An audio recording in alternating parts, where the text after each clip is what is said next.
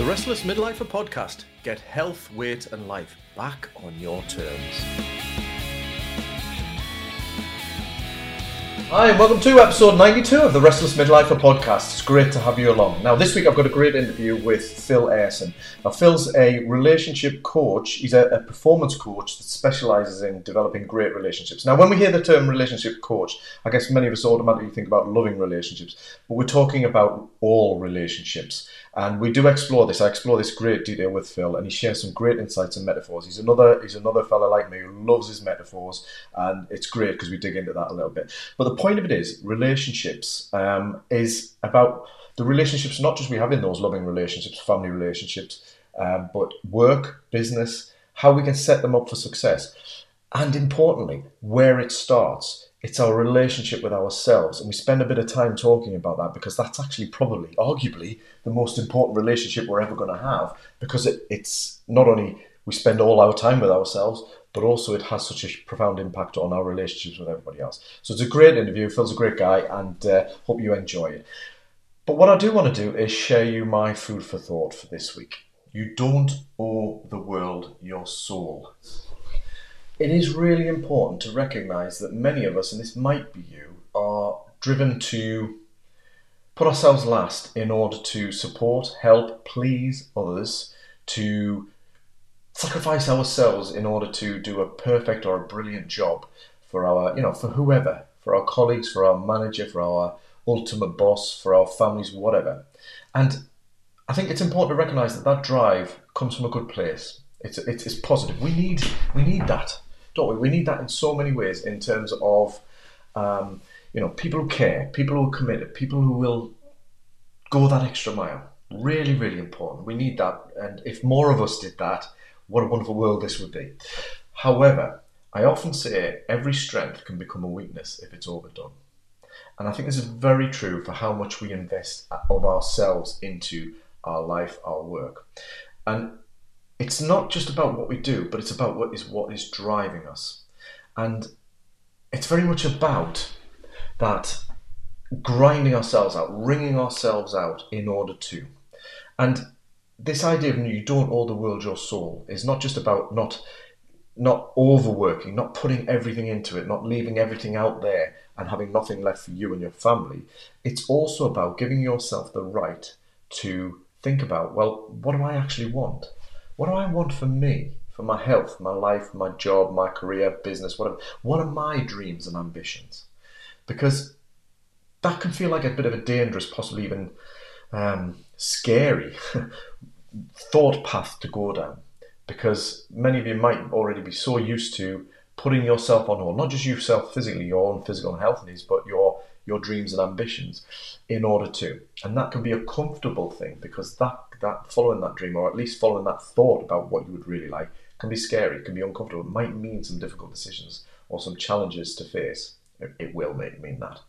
So that putting ourselves out for other people into own way can be comforting and useful. I'm not saying we do it deliberately for that reason. There are other drivers.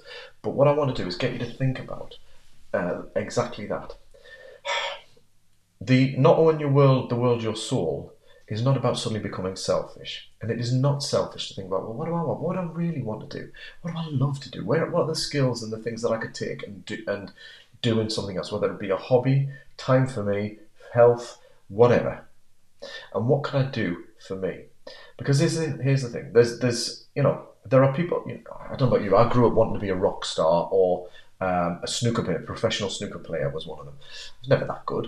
Um, and often I think, well, what if everybody went and followed their dreams and did what they wanted? Well, we'd have nobody emptying the bins, we'd have nobody um, walking the streets to police it, it would possibly in the, the health service, we'd have a lot less people because we'd all be wanting to be the rock star or the model or whatever. But the reality is that's not the case, is it? That's kind of taking it to the extreme. Most of us, we have these sort of thoughts about being a professional snooker player or a rock star. The reality is, as I've grown up, I don't want to be that. I wanted to, uh, I wanted what I thought that would be.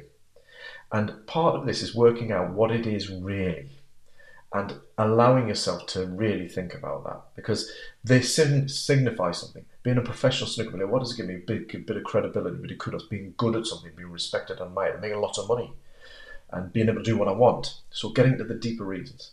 but actually come back. Well, actually, what's important to me? I want a bit of freedom. I would like a bit more freedom in life. I want to be healthy. I'd like to be admired and, and respected by people, but more importantly, I'd like to be loved and trusted by my friends and family. So, what are the core elements of that?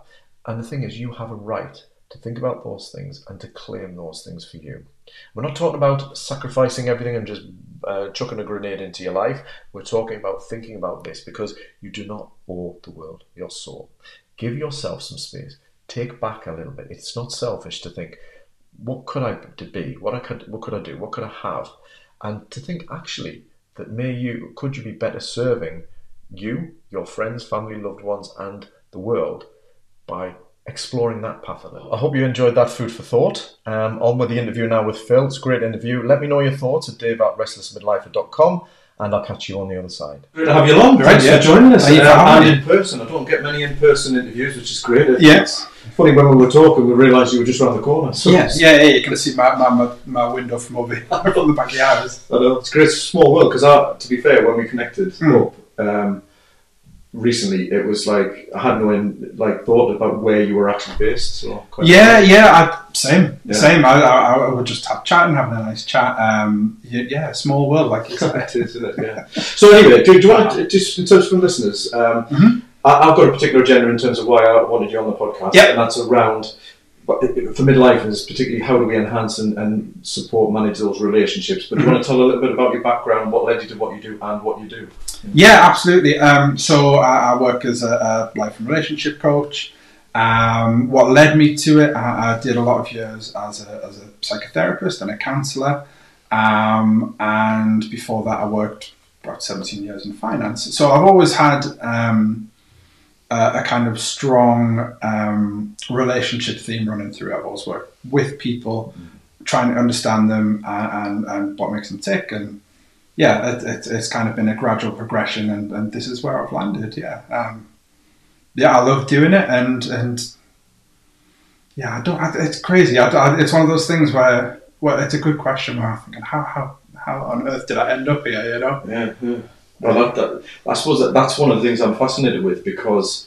Um, moving, I guess, out of that uh, psychotherapy mm-hmm. into coaching, one is a, it sounds you tell me, but it sounds like a big shift. Yeah, yeah but also what led you into that in the first place? You know that kind of world of work. That yeah. So so what happened was I was working for the bank, and I won't say the name of the bank. Okay. um, but I, I, worked for them for 17 years. Tried to quit on week, week one. Right. one, I tried to quit.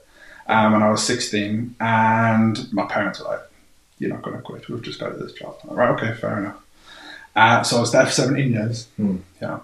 Um, hated the entire thing. And I was driving home from work, and we're just my wife had just had our first son, and I was listening to the radio, and this woman came on the radio. And I can't, can't tell you what radio, I can't tell you the woman. It was just I was exhausted, sleep deprived, uh, driving home, and this woman said, "How can I look at my children and say follow your dreams follow your passions?"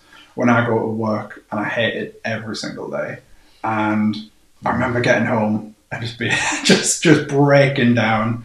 And I just I had my son in my hands. I remember just like weeping and just like handing handing him back to my wife because I was just it broke me. There's something about it that just absolutely broke me.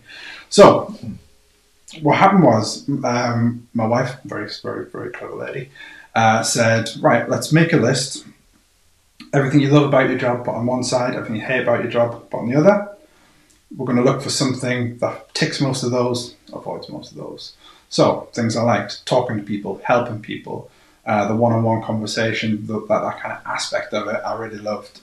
Um, problem solving, things like that. Mm. Anyway, ended up, right, okay, I'm going to try counselling, which led on to psychotherapy. Um, so I did night courses in that.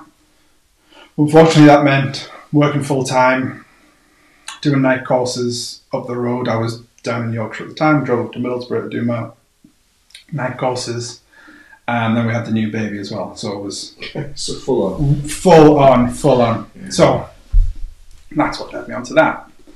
And as as a counsellor, I don't know if you know, but you get assigned your own counsellor while you're um, yeah, yeah. while you're doing every counsellor as a counsellor and so forth. And I had a string of counsellors who I would say either didn't care or, or weren't good I don't, know, you know, I don't, I don't want to cast aspersions. They, they might have been in the wrong place in life and what have you. But anyway, they weren't very present or, or, or bringing me on. And so I sought out a coach, a very lovely woman called Jude. I, um, she's through Newcastle, and she was my first introduction to coaching. And she was telling me about it, and she coached me for a long time.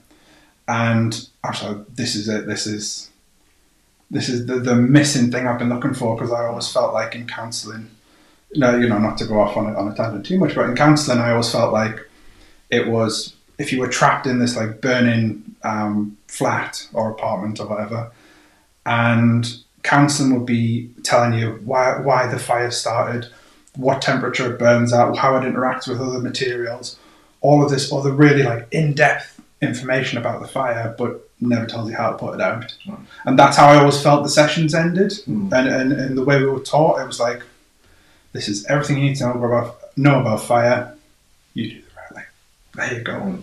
And, and coaching just seemed like that right, let's put out the fire, but let's also rebuild. Let's let's refurnish the flat and stuff like that. You know, it was that it was that forward thinking, kind of action based um, outlook on it almost. Mm. You know, um, and that's how I ended up with coaching. Right. I was just introduced to it, and it was just like, yeah, this clicks. This is awesome. Mm.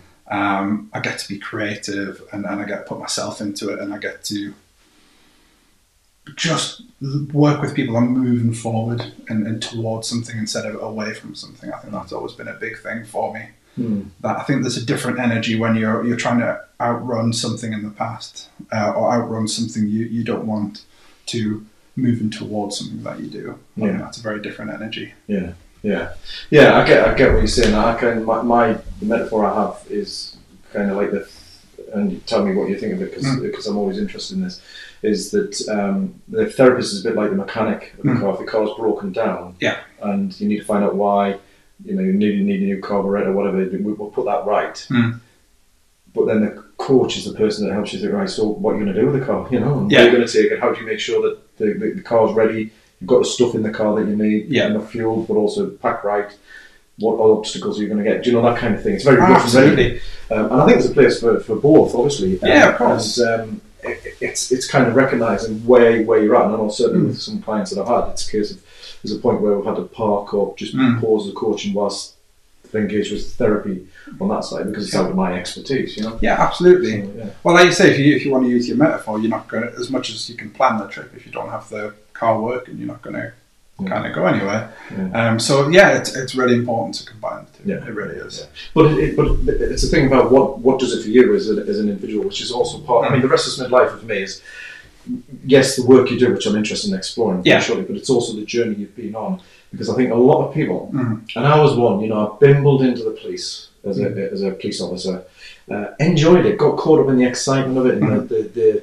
the, the, just the, the life, yes. Like. But then started to realise that actually is this it? Is this what I want? I don't yeah. want to go up the ranks. I don't want to specialise in this, that, and the other. It's it's not the thing. Yeah.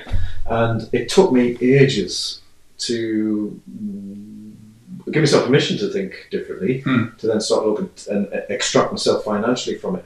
So very much about the rest of my life is about people who are perhaps in a similar boat or mm. place. And it sounds like you've had well, kind of two transitions there, and it, for me, there's real emotional sparks in both of them. Yeah. But also a bit of courage to to mm. move. So yeah, yeah, yeah, for sure. And, and you know what? It, it, it's a really good point. And and what I would say the the main difference that I've noticed that I didn't know that was key, but but it really has been, has been the energy I bring home to my kids and my and my family. Um, so if you compare me coming home from the bank, I'm tired, I'm sad, I'm, I'm thinking about work, I'm, I'm just, I'm a beaten up man. With counselling, I, I, did a lot of work for, um, you know, abuse shelters and things like that. And, and after a long night of that, you come home and it's just, it, it's weighing on you. Nice. And, and it can be, you know, if you get home and my wife had a problem and she wanted to share it with me, you just go, oh, God, no, no, no, no, you know what I mean? And, and, and no, like, not disparaging her, just like my tank was full. Um, but now I come home with, with energy and and um, mm. and, and that, that forward thinkingness and, and nothing will, will lift me more than having a session with some of my clients mm. because seeing them progress and stuff just just fills me up and saying, yes, they're on the way to that. Yes, they're figuring out that, and I'm just like, yeah, Yeah. it just it, it it's the energy that it gives me throughout the day is um yeah, it's it's it's it's completely different. Yeah. And, Yeah. And I think this is the thing because there may be one or two resonating with that in terms of periods of life in their in, in a career or Yeah. where they're at now. You know, uh, I regularly get emails from people about it. You know, that some, some, some, something struck a chord, Mm. and and it's recognizing that sometimes you can say, "What's wrong with me?" Mhm. That you know, I've got a great job, I've Mm. got a, a, good salary, I've got a good position. What's wrong with me? And Mm. actually, trusting and honouring the feelings that you have about it, kind of signalling something Absolutely. something a bit deeper that maybe this is just you know it's great Yeah. but is it time to have a look around you know Well, that's it, and, and, and yeah, I get a lot of people like that as well who are um, on paper have this amazing life. You know, I've, I've, I've worked with like top level, not top level athletes, but but very high up athletes who, who've done Olympic work and stuff like that, and they're like, I've got this amazing house and family, I'm just miserable, and yeah, I, I, I don't want to kind of get. It's not like in the hippie sense. I don't I don't necessarily buy into that, but the en- energy you, you're you're taking about your day is, is really important and yeah it, it's it's figuring out what's important to you Mm. because what what what are you working for i suppose you know Mm. do, do you want to look good on paper or do you want to feel good in real life Yeah. that, that that's kind of yeah I, I, I think that's a really good way of putting it and then when you talk about energy I get what you're saying Yeah. park the kind of yeah, yeah sure sure you sure, know, I'm not against exploring that and having conversations around it but I think it's the practical day to day Yeah. like do you feel like you're wading, you're wading through treacle or whatever the phrase or metaphor you use versus actually you know like this year you know this year back to work. Back to work was a different experience for me this Yeah. year than perhaps you know when I was in the police. Mhm. You know, returning to work after a holiday. yeah Do you know what I mean? yeah I do, Totally yeah. different feeling, totally different energy levels, Mhm. and you know. It takes a, something to get there. Mm. You know, the journey course it between is something, but it's that starting point, Yeah. which I'm really fascinated with. So, So- just just to kind of um to, to jump in with the metaphor because I know you, you know I like using oh, metaphors and, and and I've used this with clients before, and I don't know if I like it, but but people seem to respond to it. But like, if you take a broken chair and you put it on the street, or if you put it in a mansion, or if you put it in a fancy house or a private jet, wherever, it's still going to be a broken chair.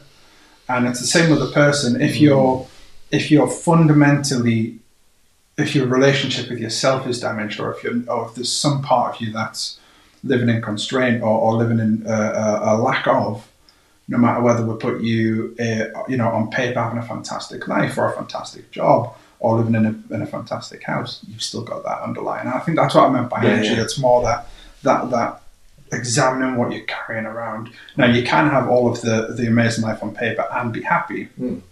but it's about addressing that stuff. Yeah, yeah. About fixing the chair. Absolutely, I like that. Yeah. I love me metaphors, so I'm, I like that. Yeah. So I guess that brings us in nicely. Yeah. Nice segue Sure into your work then. Yeah. Um, uh, tell us more about that because for me, um, the rela- you talk about relationship with yourself. Yep. But I'm guessing it's also relationships with others as well. And I think the challenge that we all have in life, Mhm. but particularly in life, is you get to a certain point, being a certain person, Mhm. and you come to realise, who am I? You know, Yeah. is this it?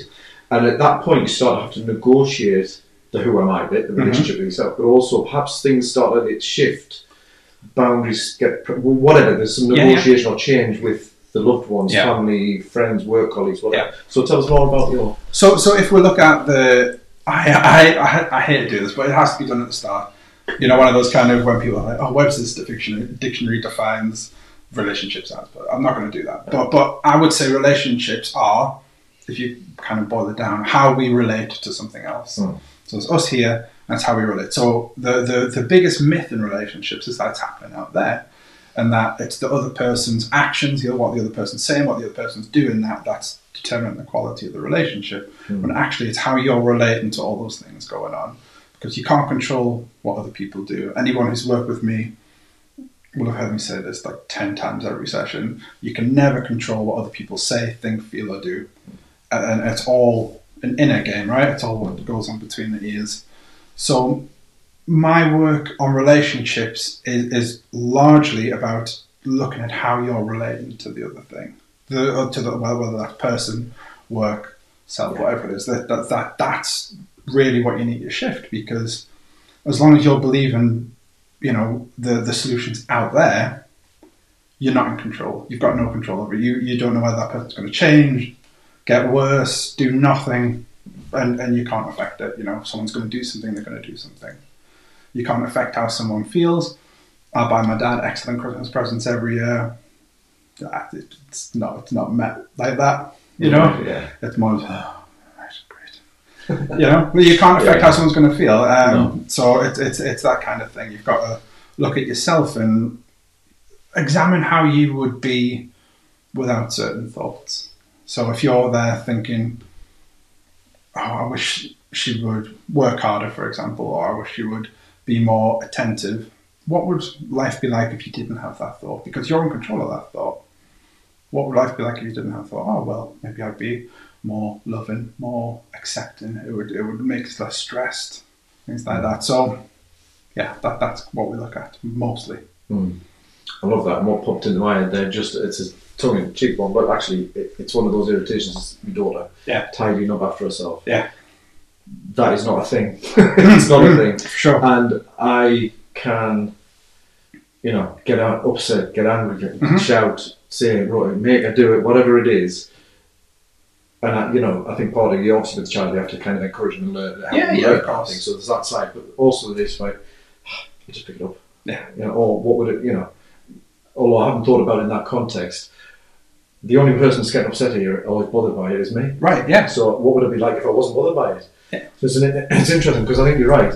That that's where we can control Mhm. it, you know. So yeah, fascinating. I can't give you another metaphor? Go on. Okay. then. I like it.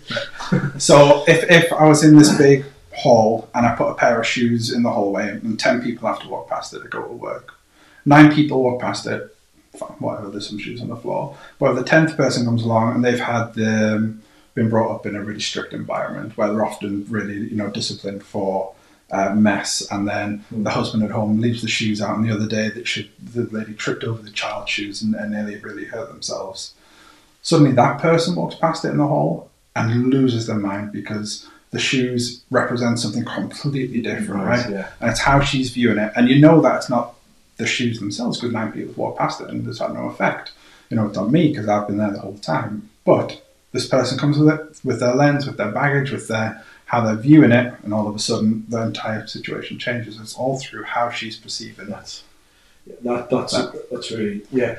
And taking the Rosie example, it's not just the not tidying up or Mhm. not putting away. Right. It's everything in my mind that says if she doesn't learn to this, she's going to end up growing up and she's going to have this problem and that problem. It's going to ruin her life. She's going to end up in prison or whatever. Yeah. You know, you're going to kind of, Yeah. you kind of create this Yeah, this sure. whole this whole thing around it. Uh-huh. At the end of the day, she's just left left her shoes out. Yeah. You know. Yeah, no, I know. You're, you're absolutely right. That, so this this is this is the kind of thing you you talk about when you talk about that, that relationship side. Is it the Yeah, it, it, it, it's how we how we're relating to you know the, the events that occur in front of us, and also without getting too much into it, how we relate to time. So in in, in that aspect, you're you're viewing it with, um, and I, I say this with complete like empathy. I, I'm exactly the same with my kids as well. Uh, Um, Yeah.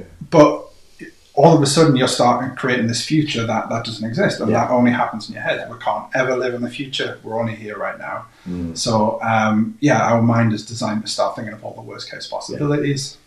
It just gets out of control. So it's how we relate to that as well, and picking up on when our minds start going into the future and creating these things because we're just making ourselves scared, anxious, Mm. worried, and so next time you see things on the floor, that's the memory that comes up. You're like, oh, she's going to prison. You know, that's- yeah. Yeah, yeah, and, and I suppose take, take it back to the typical kind of things that we might be dealing with that grind you down, say in work when you're not happy and you're looking for Sure. is is that "Oh, I've got to go to that meeting again. Yeah. I've got to do that thing again. Oh, such and such. Man, I'm going to have another. I'm going to have a massive argument with him, and we kind of carry a lot of the baggage. And don't get me wrong, it might there might be an element of truth in this. Oh, yeah. you we can't control that, but we bring the weight of this thing and predict the future Mhm. which then, in terms of where I'm thinking is, it then just adds more weight to you here and now, and adds more of, I can't do this. I'm feeling crushed, trapped, lost, whatever. Yeah. they're the typical reasons that somebody might start thinking, I've had enough of this type of stuff. Yeah, I've got to change. And actually, sometimes it might be that it's not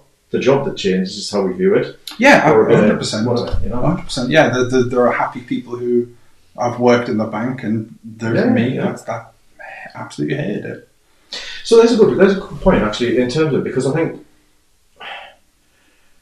I, I remember this because I, I left the police twice. I like to think I escaped the police twice. The last time finally they haven't um, no, but uh, the first time I took a career break to leave, Mm. and then I had to go back because I just made a mess of my business. All that. Sure. The second time I went back, I had to reconcile. You're going back. Mhm. You're either going back feeling like you're being dragged, like the Godfather. They drag you back in. yeah, yeah. um, or you go back and you make the most of it. And I kind of had to reconcile the fact that I didn't want to be doing that job, Mm. but I'm still going to have to bring myself to the job. What are the elements? So I did talk, Mm. I talked about what are the things I actually like generally Yeah. that I can bring to that role, and that worked. Mhm.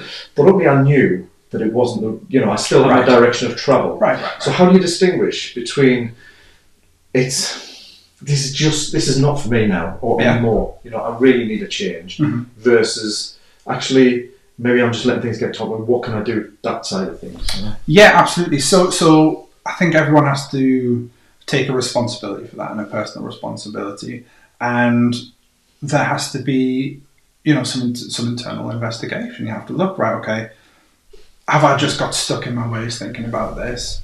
Because you can't, as, as much as you want, no, no, you know, no amount of positive thinking was going to get me in the bank happy, right? Yeah, no, it, uh, I can recognise everything the bank gave me, but but it's a um, it's a perfectly respectable job. It's a really good job. Um, but it, I, I knew it wasn't for me, and I, I, I, I examined my mindset and I tried to get there. But at a certain point, you have to, and, and same in relationships. You know, I'm talking like uh, in personal relationships. You have to take responsibility for what you're willing to tolerate. I think I think that, that that's what comes down to, and it's the same with work. What are you willing to tolerate? And um, you know, we, we were discussing uh, before my wife's got a new job. I said the same thing to her, you know, because she was umming and ahhing about what to do. And I was just talking to her about you've got to take responsibility for it and willing to tolerate. And just because you can tolerate something doesn't mean you should. yeah. Um, and, and yeah, at the end of the day, you know, you know when you, th- there is a gut feeling when, when to do something new. You know, if, if you're even contemplating it, yeah, you should probably look at it. Yeah.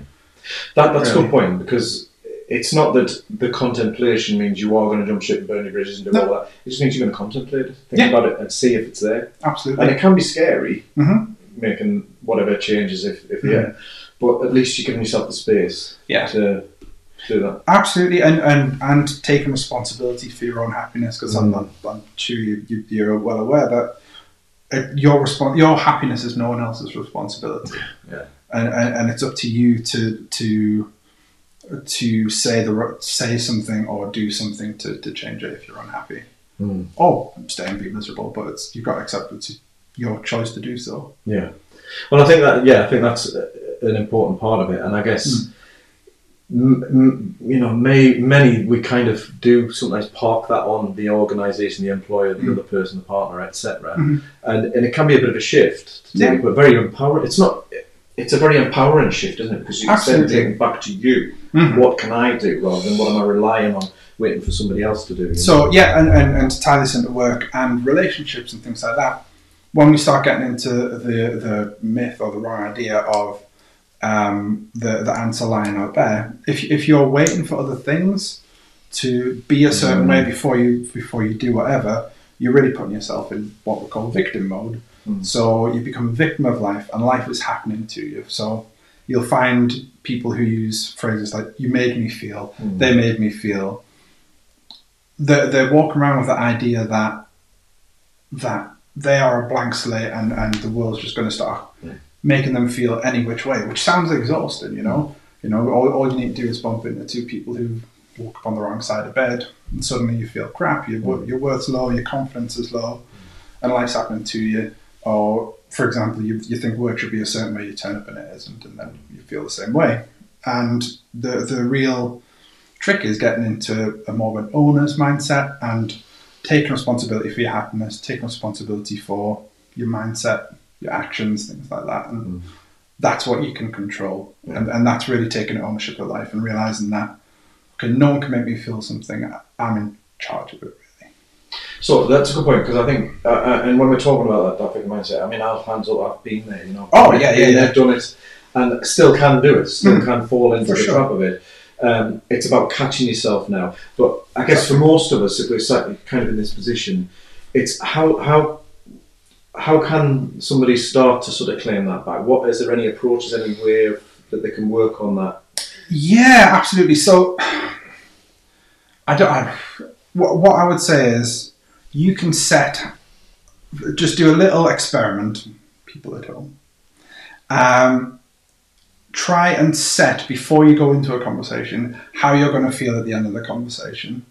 Okay, so so if you're going into a big meeting, you go, I'm going to come out of this positive, happy, feeling good, and you'll find the things you say and the actions you take in that meeting will come out a lot more positive, and you you, you can choose to feel that way, and you'll see the good in things, and as as much as I, I think I feel like it's a bit of a cop out because it's not like you know look at the world all great all the time and stuff like that, but you can set your mindset for how things are going to go Mm. and how you, how you're going to view things, and and yeah, that that that in that ex- um, specific example, that that's what I would. Yeah, I like that. I, I think that there's a, you know, I've talked about on previous episodes about the, the, you know, there's there's positivity and there's delusional positivity. Yeah, exactly, And yeah. denial and kind of coding over Mm. when actually there's other things going on. Yeah. But by adopting that uh, positive approach, as in, okay, I am, you know, I'm going to come go into that meeting, for Mhm. example, with, you know, for a change, just to Yeah. change things up. I'm going to go in and I'm going to. Not only expect it to be different, but I'm going to look at it through, try to look, Yeah. try as in practice, Yeah. practice, looking at it through a different lens. So that practice raises the odds of it having a better outcome. Yeah. Doesn't guarantee because there could be some arsehole in there that For sure. whatever. But so that that practice of Mm. doing that, I think, is key. So I think that's a really powerful way to do it. Absolutely. And then it's how do you deal with when you out the other meeting, you think, what was the point of that? It didn't work because you know that kind of thing. So I think it's also about, isn't it, about potentially dealing with that that doesn't then sort of reinforce your belief on what was the point. So what what it would all come down to is, is and I'm not trying to to, to um, sell culture or anything here, but what this would all come down to is how you're viewing yourself and your own self worth. Mm. And I would say if you're coming out of that meeting feeling rubbish, if you're coming out of that meeting wondering what's the point, if you're coming out of that meeting feeling any kind of negative way, it's because there's some underlying belief about yourself that's that's causing that. Because if you had a complete sense of acceptance of self and, and felt comfortable and good with where you are and enough with where you are, doesn't really what happen, matter what happens in the meeting. Mm. Because whatever happens, you're good enough and you're absolutely fine.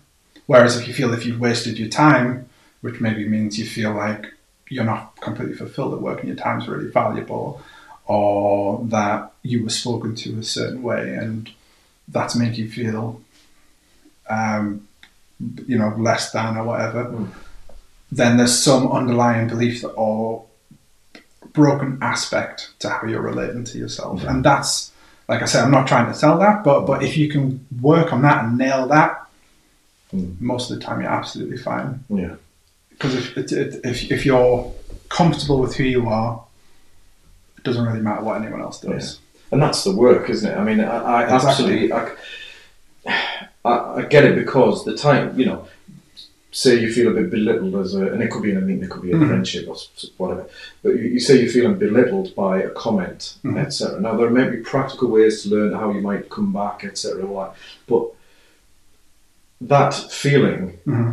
can often signify, in my, and this is my personal Yes. experience and, and whatever, but I think it can signify actually there's a spike here. Something's just, it's a thorn, it's, it's a needle in something that I'm not feeling good about myself. Yeah. Because otherwise, it wouldn't have touched me. If, Exactly. I, if I felt okay, it wouldn't have touched me. Yeah. The work is in getting to that place. And it's maybe never Absolutely. work you never fully achieve because you're always going to have ups and downs. and Of course, experiences. yeah, yeah, But That's where the work is in terms of, or the rewards are as well. absolutely. It was it was, it was Eleanor Roosevelt, um, I believe, who said, um, "No one," uh, and I'm, this is not the quote, but it, it was roughly, um, "No one can make you feel something you don't already believe yourself." Yeah. Um, and you know, it's I, I would I would always use the example if someone came up to you and said, "You're a purple frog," you can objectively go, "Well, no, I'm not." It, it's nothing. It doesn't mean anything. It's absolute nonsense.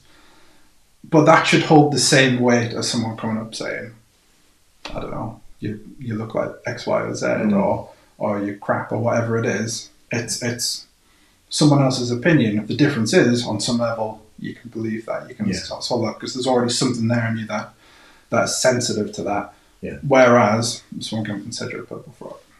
Yeah. Yeah. Okay. Yeah. I, know, I know I'm not. So if someone comes up and starts saying you're less than, and you don't, you know that you're not because you've done the work. There you go. It's it holds the same kind of thing. Mm. Yeah. That that's what I would like people to aim for. I Yeah, suppose. yeah, and I, I guess you're right. I mean, that's where work, whether with a coach or Yeah. you know whatever can be useful. But it's also about that almost self-talk, self-coaching, Mm. in the sense that if you can recognise, if you can start to become aware of some of the those underlying act, I like to think metaphor stories, Sure, whatever sure. stories we tell ourselves about ourselves, that you know might be then reinforced by that comment Mm. or stoked. You know, there's a fire stoked in there to make you feel. "Mm, yeah. Yeah. Um, so, but yeah, so that being aware of that self-talk Mhm. Is is really important Mm. as we go through. Yeah, absolutely. I, I, I get people to do this exercise when um, when we're working on confidence, when we're on self-talk and things like that. Um, for a week, at the end of the night, I get them to write down any inner dialogue they have and, and use the exact language they have. Right. Yeah. And the amount of people that come back with just the most horrible, vile language to use with themselves, and it, and it shows you how you're talking to yourself all day. Mm. It's, it, it can be really eye-opening. Mm. And, uh, and anything I ask anyone to do, I've done and gone through myself. And uh, uh, that, yeah, mine wasn't great either. So, Yeah. Yeah. Um, but yeah, self-talk is, is, is, is a Mm. huge, huge thing that people are will think, oh yeah, oh yeah, my self-talk's pretty good. But if you do that exercise, it's it's Yeah. quite uh, revealing. It's an interesting one, and I think that's something to exercise some self-compassion with as well, because um, just airing that. But it, it's kind of, and uh, you- you're right. I've conversations with clients, and I've done it myself. You know, when you realise that, you think, I want to talk to somebody else like that. Yeah, yeah, you know, um, and yeah, so it's a it's a really powerful thing to start to air and to see. For sure. How could you shift that? And that's one of the things I guess about how shifting the self-talk. We can we talk to pe- other people Mm-hmm. with that sense of care, compassion. Most of us. We just need to direct that skill that's there on ourselves Absolutely. once we're aware of it. And, Absolutely. And so, just to kind of um, bring it to relationships again a little bit, we learn our um, kind of relationship language from our parents, you know, in the same way that if you were born in Paris, you're probably going to speak French because your parents speak French and everyone around you speaks French. You're brought up in you know, a, a, an environment where you're watching a relationship, not only to each other, but how the parents relate to themselves as well. And that's often what we carry around and we don't know. And yeah, it's, it's kind of everyone's personal responsibility to look at, okay, what is the the language that I've learned to deal with myself and a, par- and a partner, and is that healthy? Is that conducive to a healthy relationship Right. right, now? Because um, most often, no. Mhm. so it would be the answer to that. Mm. Um, but yeah, how, language is, is, is everything. It's Mm. it's um, it's how we create ourselves. It's it's it's absolutely everything. Like I, I'm always I was always fascinated that um, I was listening to this guy talk the other day, and he said, without language, how do you know who someone is? You can't go in someone's house and just look Mm. around and understand who they are as a person without expressing what we how we are and, and how we act and um, what we say and our interests, our likes, our dislikes, all of that is all through language. So it's a huge part, and it's, it's, it's a massive part of what I do. Yeah, and that's interesting because it's not it's yours, but also the other person, say a partner. Yeah. or child, or colleague, Sure. they have theirs. Yeah. And it's how those two interface in terms of the relationship, Mhm. how well that interface. But as you said before, the only real thing you can control in that dynamic is, Right. is how you show up. Absolutely, yeah. So in terms of that, you know, if somebody's having a problem with somebody at work or Mhm. just, just you know, things going through a rough patch, I mean, Yes. you know, probably not going to get into marriage guidance here, but it's that idea of like, how do you, how can they individuals start at least to recognise their part and what can they do to shift that Right. to see if Absolutely. So, so the only way to create real change, you can't, like I say, I'm always operating from the place that we can't change what anyone else says, things does, blah, blah, blah, blah.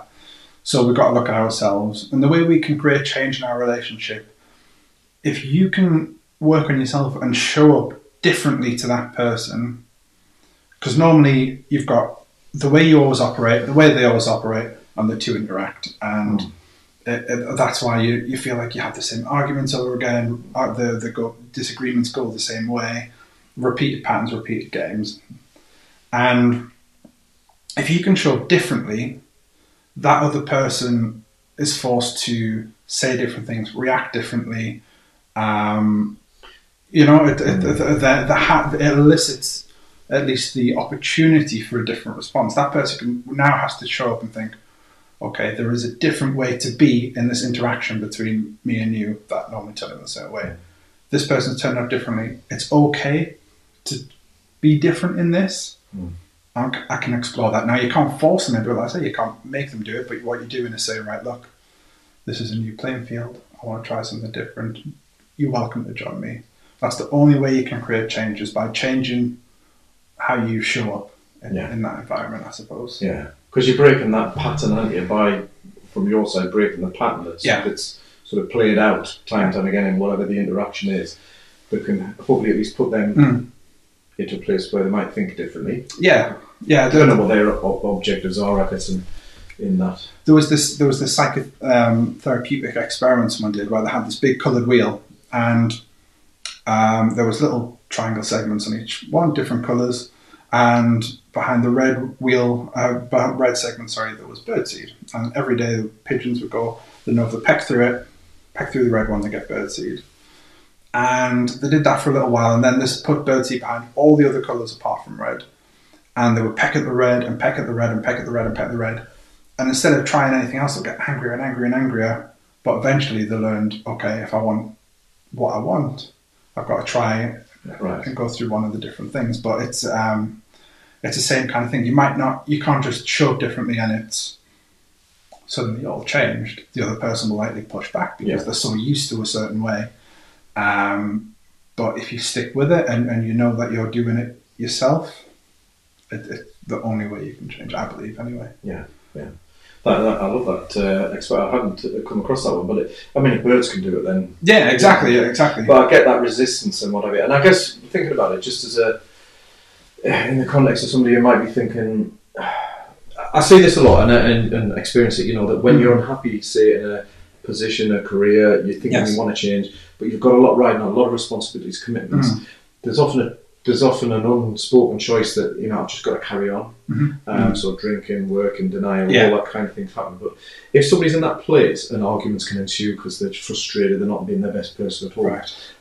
If somebody's in a place where they think that's me, Mhm. you know, um, how do we how do we start to broach that kind of subject with a loved one, for example? Because I think this is an important part of it, isn't it? Uh, It you know somebody else is there thinking this is Okay. good, you know. So th- there was an interesting bit in, in what you said, and it was the phrase "that's me," and and people are so addicted to that the idea that of themselves, I suppose, the created self, in the sense that I am someone who just works through it. I am someone who sticks at this Yeah. job. I am so you know, especially from the from from where we're from, it, it, it's very much a you just work and you're miserable and then you you know die or whatever.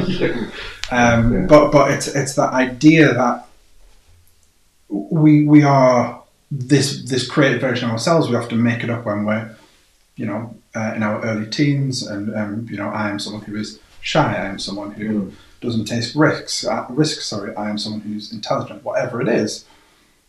And we, we struggle to imagine that there's anything outside of that, and we almost create our own constraints. And I always say it's like um, if you imagine that idea of create itself as like a little office space, and I ask you what you can do with that. Oh well, I can have two people working in the office, or I can take the tables out and we can have a little picnic, or I can put a little picture on the wall. But if I was to start saying, right, what about a game of football, or a parade, or uh, a concert, or something like that, you just can't really think of it.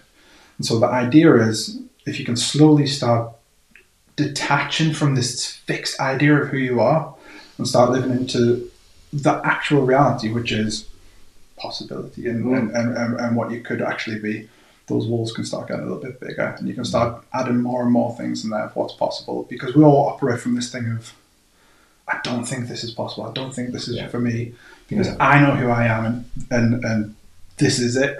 Mm. And so you're always trying to think of big things in small spaces Mm. because you believe you're a small space. And when I work with people, I try to get them to stop thinking so Yeah. small and Mm. that that idea of themselves. Because, like you say, we can become so fixed. And I say this as someone who's tried to quit for 17 years. this, this one particular job, because I thought, like my parents, like, well, I had one, my mum that went into the bank. I was like, you going to the bank? I like my dad, you, you go to work, you come home miserable, don't talk about it. You just do that. Mm. That's it. And that, that, that that's that's who I was, it's where I'm from, it's what I've seen, it's what I thought you had to do.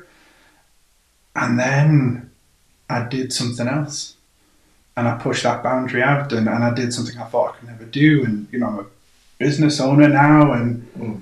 um, you know, I get to be creative. I get to come on podcasts and um, with crackers. You know, what, what, what am I doing?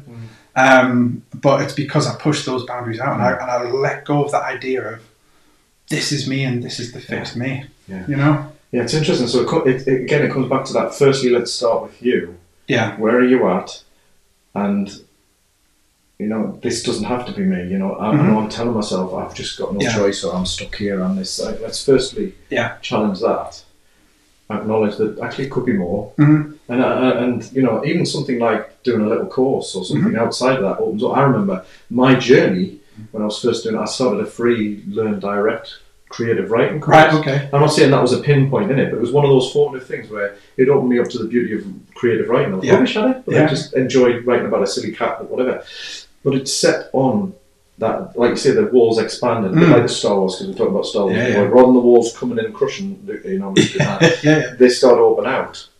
And it starts to be a bit of space, and you can see other things. So it starts with you, and That's then it. then potentially the conversations with loved ones as as you go with that. Absolutely, yeah. And it, like you say, it's it's about just creating that space and yeah, it's it, it's amazing. I, I, I don't know if, if, if, if it's it's quite in the same way, but I'm a big believer in the more space you can create, whether that is a little bit of mental space or a little bit of quiet or mm-hmm. whatever it is. I always think of it like we're we're all so, so crammed with information and thoughts and feelings and all that kind of stuff. It's like we've had this big meal and we just need that little bit of space to allow stuff to digest and go down before we take anything else in. And creating a little bit of space, whether whether that's mental or whether that's you know um, uh, uh, expanding out the idea of ourselves, it just helps everything else digest, go down. You're just like, oh, right, I feel it. I, lo- I love that metaphor. Thinking wafer thin mint there. Yeah, yeah, yeah. But, but how- a lot of people feel like that. Yes, man. A lot but of- isn't that what we do? Could, if we take the metaphor Mm. probably a little bit too far, but like Sure. we don't, we just cram in more work or we cram in this, Yeah. we fill, uh, you know, input, input, whatever it is, rather than just you say, right, okay, I'm Yeah. full. Yeah. Let's just take some time, park this, I'm going to stop doing that. I'm not Yeah. going to do that for five minutes, ten minutes. Hmm. Let's see what the digestion brings. Absolutely, I love that as a, as a, as a way to think about it. Yeah, it, it's um, it's something I didn't fully get the, the, the full power of. Like when I started coaching, I Mm. found that that I just want because of the, the business I'd been in, I just wanted to fill time all the time. So I felt like I was working. I felt like I was busy, busy, busy, busy, busy, busy, busy. Mm. And what I came to realize was the real things that I have to offer as, as a coach is is not is not so much tips and tricks and, and, and things because you can get those in a book, you can get those online. Yeah. But but by taking the time and doing self reflection and doing work on myself and you know whether that's going for a walk or reading a book or sitting or whatever, just allowing that little bit of quiet time to like I say digest things. I can then um, you know how many good ideas do people have? You got proclaim to have like in the shower on the toilet because it's when they slow Yeah, down. yeah. It's, it's when they've got that little bit of quiet. So by introducing more of that into my life, I got to do the work myself, which is what I get to Mm. give to other people because I know it. I've been there, and that, that's what's really important. And yeah, I'm a, I'm a big big one for space, big one for stillness, anything like that. I think that's probably a good place to sort of wrap it up because I think Yeah, for sure. broad share, but I think it starts with space to digest, to, to Hmm. reflect, to, to, to just allow. And many of us are too busy cramming, denying, you know, trying to push down the emotions and actually Yeah. allowing that to see what surfaces is a cracking place to start. Yeah. And then, you know, we've got the other work that can be done. For sure, I, I would say to anyone, and, and you know, I say this to all clients, and I I say this to anyone listening: try and create a little bit of space Mm. in your life, and the challenge is not to fill that space. Yeah. because the amount of clients I've got where Yeah. we've freed up time, we've freed up a little bit of mental space, I'm like, right, amazing. Well, I've just took on this new project. And you're like, no, what are you doing? Like Yes, that, yeah. that's not the point. You you just you want to create that space and hold that space and have it. I don't want to use the word sacred, but but have it as a non-negotiable. This is this is space to have. Yeah, that, Yeah, I love that, and I think that yeah, I think that's a brilliant. And probably, well, there's loads of takeaways there, but that is a starting point for so many of us. So thank you for, Mm-hmm. For sharing sure. that. Just, I mean, thank you. We could, we could talk a lot more. Yeah, no, sure, sure, sure. There's loads more. Maybe even have you back on. Yeah, sure. at some point. But if there's any questions um, for Phil, uh, give me a shout at dave at restlessmidlifer.com. Uh, how can people get in touch with you? We'll have stuff in show notes. but Yeah, sure. Um, you can go to philairson.com or pmalifecoaching.com. Uh, that's my initials. Uh, pmalifecoaching.com. Uh, contact me on there. Contact me on LinkedIn, Facebook, Phil Airson. I'm, I'm everywhere you can't miss me. Great. Yeah. Cool. Brilliant. Well, thank you for your time. It's been Cheers. awesome. And thanks very much, everybody. Any feedback or questions, as I say, um, drop them David Restless Midlife or get in touch with Phil. And thanks very much. Catch you next week. Thank you for listening. You'll find all show notes, links, and resources mentioned at midlifereshape.com forward slash podcast. And it would mean so much if you could spread the word to your fellow restless midlifers. Share the show and links, and if you aren't already, subscribe to the show in your podcast feed of choice. And one more thing. If you enjoy the show, it would be great if you could rate it by visiting midlifereshape.com forward slash review. It would mean so much, and I may even give you a shout out in return. And a quick final thanks to production assistant Karen North of North VA, and for the music, which is called Silver Star by the awesome Logan Nicholson of Music for Makers at musicformakers.com. Take care for now, and don't forget you really can reshape your midlife health and rekindle that spirit of adventure.